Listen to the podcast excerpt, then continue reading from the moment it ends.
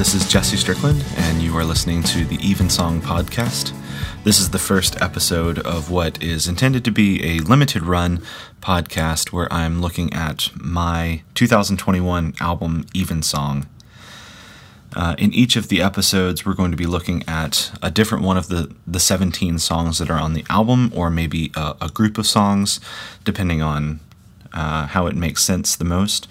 Uh, but each podcast will look at um, how the song fits into an evensong service. Uh, I'll give some historical explanations uh, as they're necessary. I'll talk about the biblical themes and the scriptures that are used, uh, and then I'll talk about the musical choices that were made, uh, the instrumentation, the structure, any lyrical choices or changes to liturgical lyrics, uh, any personal challenges that I, I faced uh, within recording the song, um, perhaps how God used the song before, during, or after I wrote it, uh, and any fun musical facts that I have, or any fun just bits of trivia about about the song itself.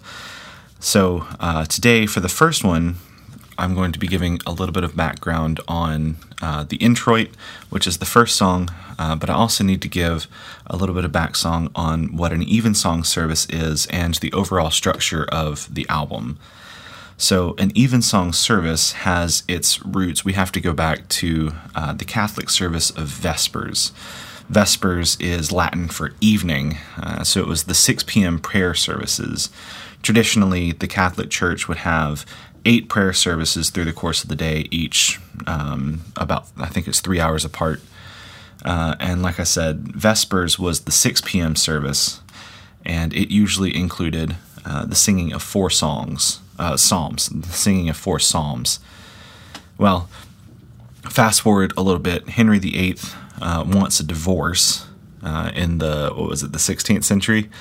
And so the Church of England is born. They they split from the Catholic Church over uh, Henry VIII, and so when the Church of England is born, they they retained that 6 p.m. service, uh, and the service still retains many of the same elements, and it's sometimes referred to as a choral evensong.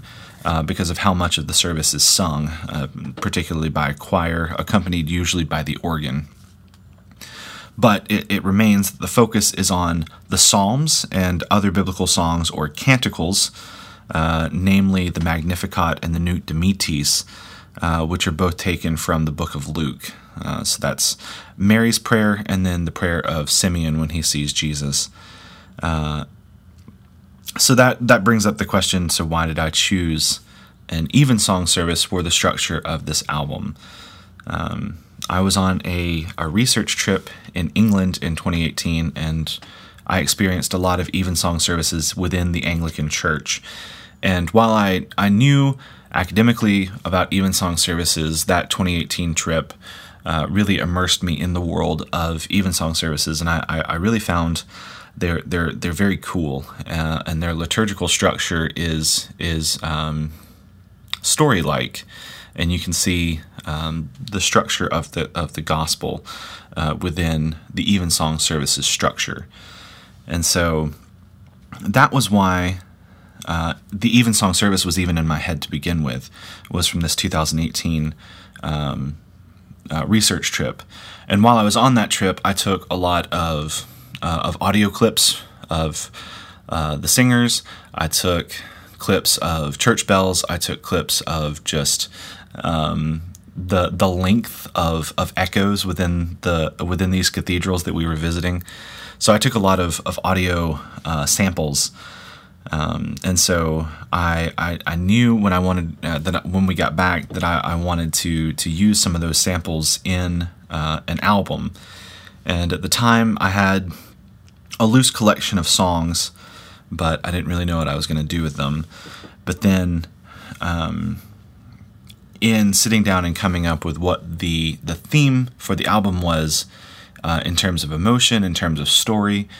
Uh, the the ideas that permeated most of the songs were ideas of repent and return, and so I eventually chose Amos five as the thesis statement of the album. Uh, specifically, uh, large chunks at the beginning of the chapter and then some from the end. And this is not exactly cheery uh, portions of Scripture, this is not going to be found on any Hallmark cards.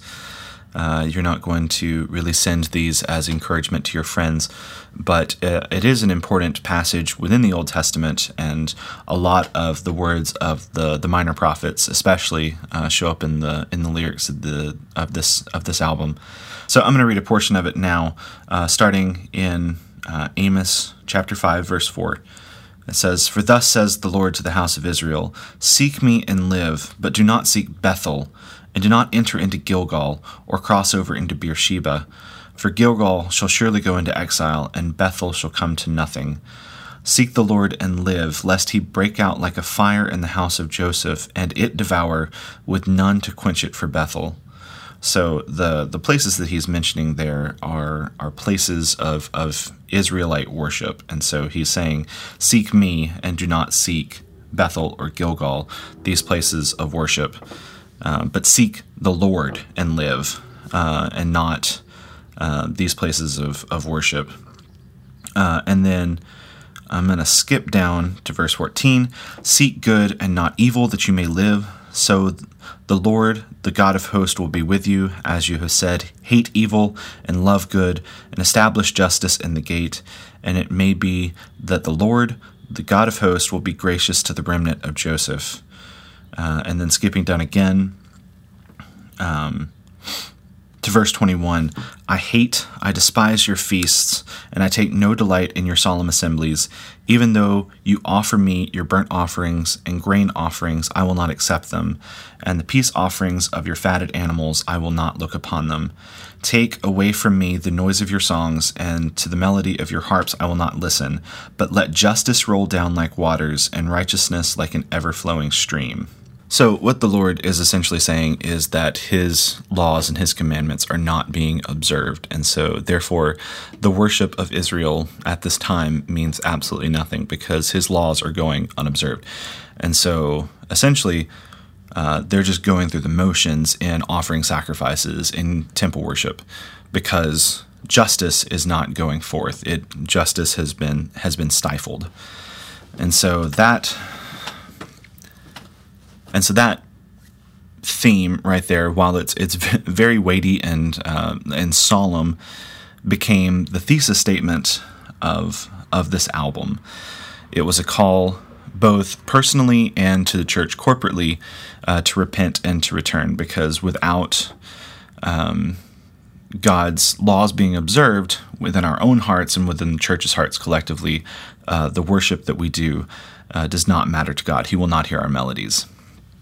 Uh, and so I thought it would be uh, a good vehicle uh, to choose a, a, high church structure uh, as as a commentary uh, on Amos chapter five. And I do want to go ahead and say that the commentary is not on the Anglican Church itself.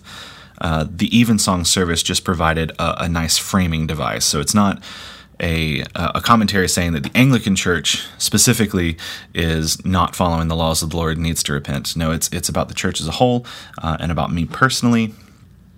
Um, and the the Evensong service provided a nice framing device for that, so you can see the high church service uh, on the one side and how um, that is a commentary on Amos 5, where Israel's solemn assemblies uh, meant nothing because the law of the Lord was not going forth. So, with all of that in mind, what is the structure of an evensong service? Uh, it's not rigid. First off, there are a number of elements that are, are usually present and commonly in the order that I'm about to give, but it's not always in that order. So typically within an evensong service, we're going to see uh, the introit, which is again Latin for entrance, uh, the readings, which are uh, from the Old Testament, one reading from the Old Testament and one reading from the New Testament. The canticles, which I mentioned earlier, is the Magnificat and the Nunc Dimittis. Um, the prayers, um, so we have some prayers and responses. Uh, those are usually chanted. Uh, and the prayers within an evensong service are from a specific book of prayers. They're not just someone uh, ad libbing a prayer. There's usually uh, a recitation of the Apostles' Creed. There's the organ voluntary, which is just an instrumental from the organ. Uh, and then there's usually uh, an anthem and some psalms that are sung by the choir or led by the choir. And then I used all of those uh, in this album, and then some of the optional sections like the homily. So the homily would be uh, a brief sermon, which is not necessarily common in evensong services, but you will you will see it from time to time. So now let's talk specifically about the introit, this first song on on the album. Uh, like I said, it means entrance, and so it serves as the call to worship. Uh, the song or songs of the introit are sung as the priest enters the place of worship, and sometimes the choir is in place, sometimes they process in from the back of the sanctuary. Um, and pretty much always the Gloria Patri is added to the end of it. And I'll talk more about the Gloria Patri in the next episode when I actually are, am looking at the track that includes the Gloria Patri for the first time. So, in selecting an introit for this album, my first thought was uh, Phos Hilaron, which English translated is Hail Gladdening Light. This is the oldest surviving extra biblical hymn that we have, dating from about the third century. Like I said about Vespers, it was the 6 p.m. service. Even before Vespers was a service, 6 p.m. was the lighting of the lamps service. And so Phos Hilaron, Hail Gladdening Light, would be the hymn that was sung while they light the lamps and it, it actually talks about the lights of evening. However, as you've probably heard from the album, the the opening of "Magnify Your Name" is is particularly captivating with its uh, 180 beats per minute tempo and uh, rhythmic guitars. So I was torn between a, a long opener with "Hail Gladdening Light," doing a setting of "Hail Gladdening Light," and the the captivating opening of "Magnify Your Name." And so I didn't want to lose momentum on the album with a long opener. And so I replaced Hail Gladdening Light with the intro that's actually on the album. So the intro that's on the album was a late addition, but I, I really wanted a clear declaration of the main musical motif of the album, which is this.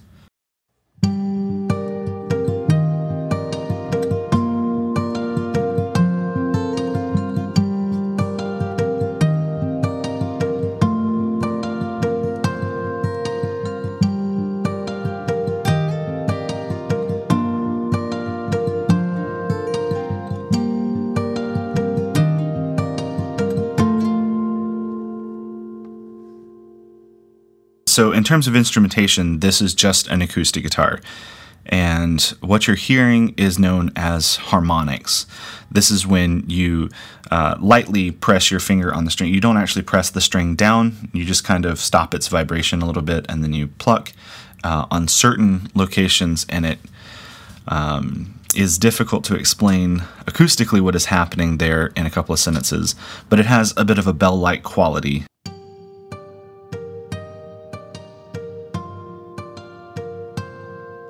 and so um, that to me was close enough to a church bell to to mimic a call to worship. Um, and like I said, it's um, the defining leitmotif of the album. It's the it's the musical theme that goes throughout um, the entire album from start to finish, and you hear it multiple times in between. So you might call it a leitmotif. Um, a leitmotif is a a musical term. It's German. Um, that means head motif or head theme. Uh, and so it's it's a specific motif in music that um, is meant to indicate a, a particular person, a place, or a feeling.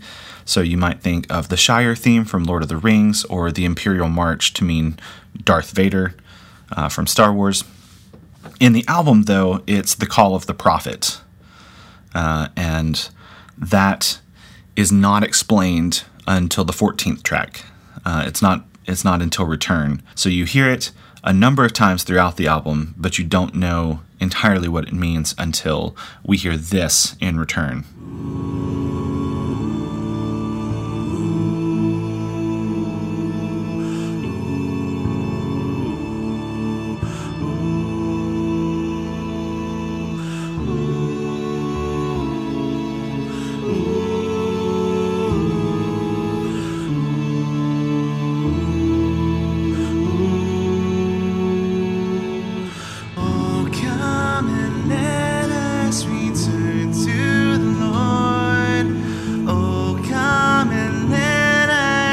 return.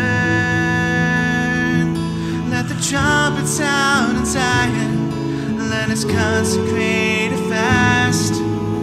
Come, let us return. So, this particular uh, motif is meant to uh, symbolize in, in just a couple of musical bars the ideas of repentance and return.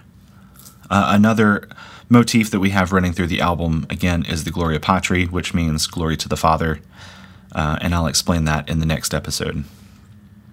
So, a fun personal challenge on this song in terms of recording it is that this piece isn't physically possible. This is something that I like to do when I'm recording is to do stuff that isn't physically possible because playing it live, we have certain limitations and so within recording to do things that aren't physically possible, we can create sounds that we haven't heard before and I think that's that's a good deal of fun. And so obviously I was playing this on the acoustic guitar, but getting that melody uh, you can't play a full scale um, live without either having multiple guitars or uh, some sort of weird special tuning. And so, uh, what I did is I took my guitar and I sampled a whole bunch of these harmonics to create two octaves of a B flat major scale. And then I sat there and I literally moved these samples into place so that it sounds like it's actually happening. And then there is a counter melody that's that's me playing just regularly in B flat major, but for the most part, this is this is samples of guitar harmonics, which I thought was really cool. Uh, so the last thing that I wanted to say about this was that I had the idea on a run, uh, and so I was I was looking for a way to introduce the uh, the main theme, and I didn't know how to do that creatively, and so I ended up coming up with this idea on the run because I had already uh, recorded How Merciful You Are to Break Me, and that song opens with um, harmonics, which are played live. Those are not, those are just uh, harmonics that are available on the guitar. Um, without having to do any sampling. And so I wanted to tie in that because um, without getting too much into the music theory, harmonics use just intonation, which is slightly different than equal temperament, which is what uh, guitar frets use. And so, uh, being able to use just intonation in How Merciful You Are to Break Me uh, is sort of different than anything else you hear on the album. And so, I wanted a way to to tie in uh, those harmonics to the rest of the album, so it didn't stick out as much. And so, I came up with the idea of recording uh, the, the the leitmotif on guitar harmonics, and I think it turned out, turned out pretty cool. So, uh, let's listen to it one more time.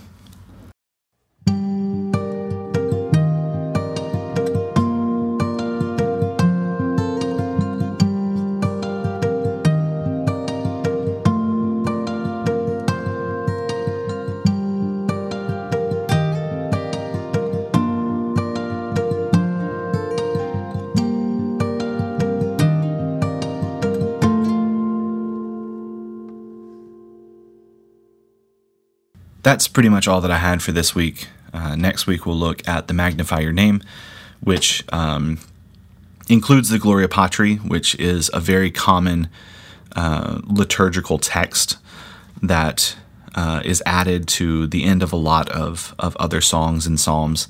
And so it's recurring throughout the album as well. Yeah, so stay tuned for that next week. And thank you for tuning in this week. Hopefully, you found this enlightening and enjoyable and uh, I'll see you next time.